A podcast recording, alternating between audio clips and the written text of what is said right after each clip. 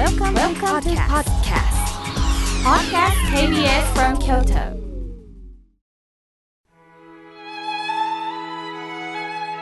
改めまして僧侶の河村明慶です今日の法話のテーマは程よい煩悩についてお話しいたします今日はマッチの日だそうです今ではマッチを使う機会もなくなりましたね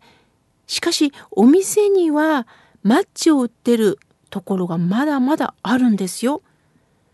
コロナ前私はお彼岸の時期に青森へ仕事で行きました。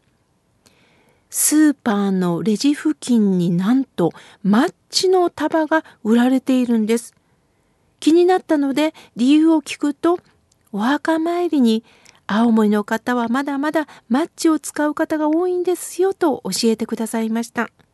ほとんどの方がライター派だと思っていましたがマッチ派の方もおられるんですね。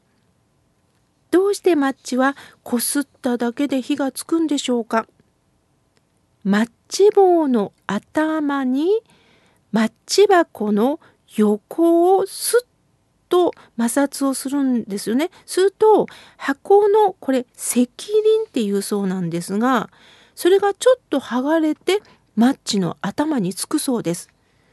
その石輪がこすった時に起きる熱摩擦熱で燃え出すとマッチ棒の頭に混ざった硫黄などが燃えてぼっと火がつくんですってその燃え出す時の温度はなんと450度もあるそうですさて夜の見回りでマッチ一本火事のもとという言葉がありましたね小さな火であっても何かに燃えるとたちまちにこの火は炎上していきます。そのくらい火は恐ろしいものでもあるんです。さて人間には煩悩があります。煩悩の漢字左を想像してください。火がつきます。皆さんがご存知の煩悩といえば108つの煩悩を想像するんではないでしょうか。なぜ煩悩は108つあるかご存知ですか、まあ、いろんな説があるんですがお釈迦様が四苦八苦の苦しみがありますよ4つの苦しみそしてもう一つさらには4つの苦しみ計8つなんですがその四苦 4×9 プラスの8区 8×9 が108となるから108つの煩悩などの説があります。しかし正式にはまだまだたくさんの煩悩があるんですね。煩悩はさまざまな場面で芽生えていきます。眠たいとかサボりたい楽をしたいという甘えたい気持ちこれ煩悩です。今度は異性に対してあの人とお付き合いしたいお話ししたいというのも煩悩です。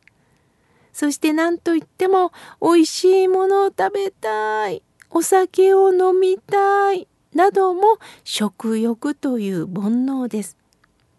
昔の僧侶は修行することでこれらの煩悩を断とうと精進されたわけです。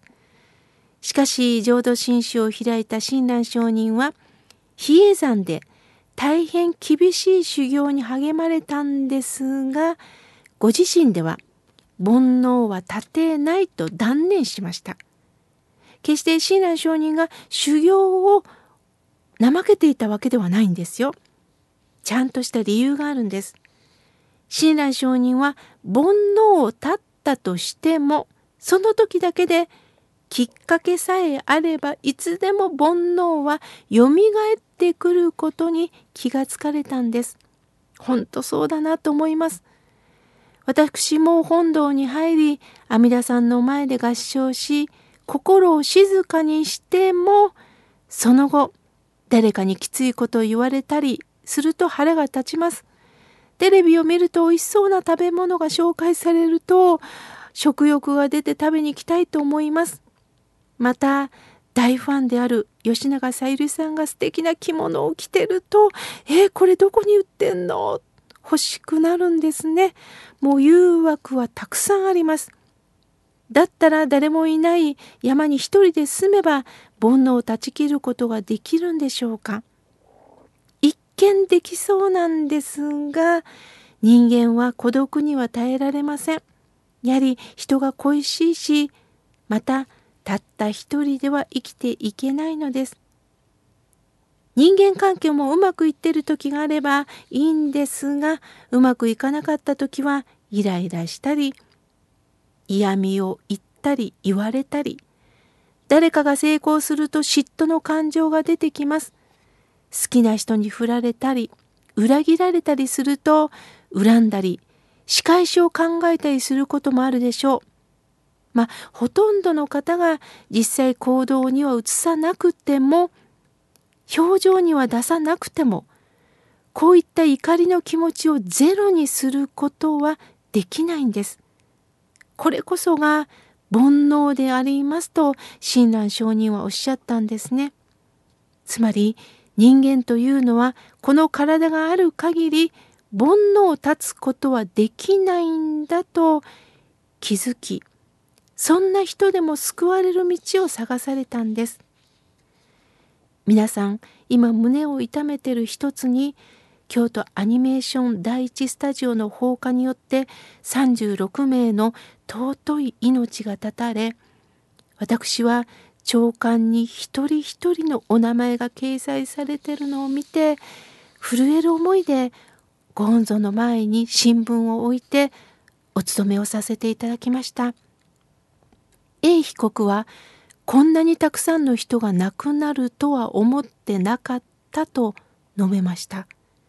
そこに今時点では謝罪の言葉はありませんまさかガソリンが爆発するとは思わなかったと言ってるような発言にも聞こえましたご遺族にとって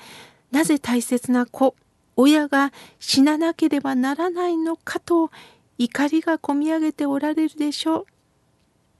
A 被告は9割は助からないだろうと言われていたんです。それが懸命な意志、関係者の努力で一命を引き止めました。無差別殺人の犯人をなぜ助けなければならなかったのでしょうか。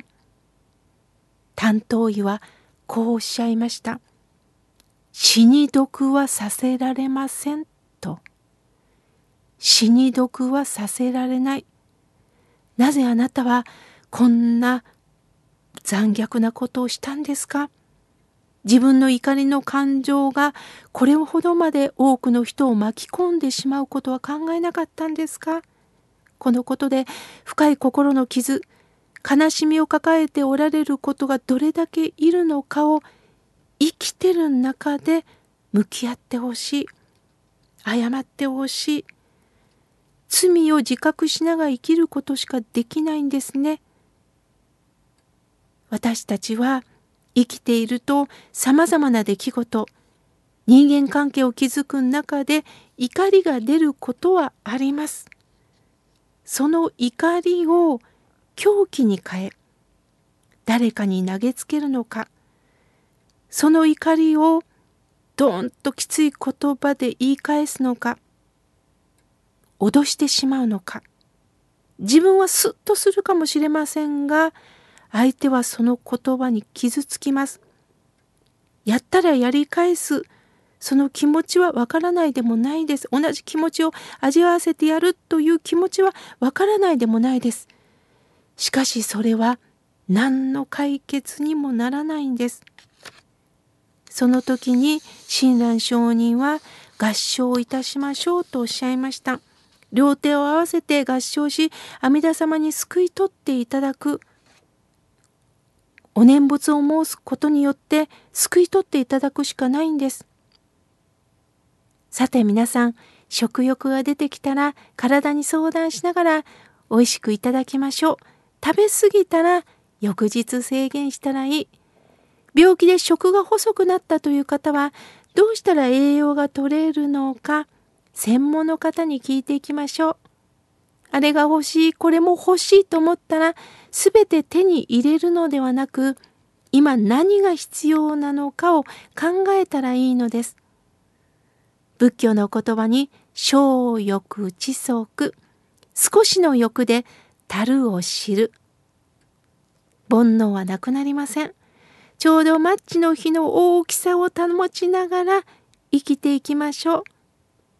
炎上してしまったは大変です。今日は程よい煩悩についてお話ししました。